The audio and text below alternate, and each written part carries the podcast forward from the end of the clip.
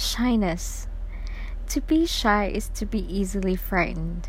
According to the dictionary, it is to be timidly reserved and to shrink from familiarity or contact with others.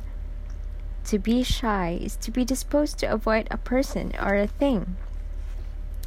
It is to be hesitant in committing oneself, to be secluded and hidden and not inclined to be forewarned. And to be shy is to also be distrustful of one's ability or opinion, causing him or her to hesitate to speak or act.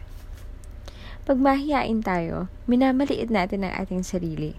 Pag nagsasalita tayo ay parang telegrama. Maiksi. We are not confident enough that people will sit up and listen until we finish our sentence.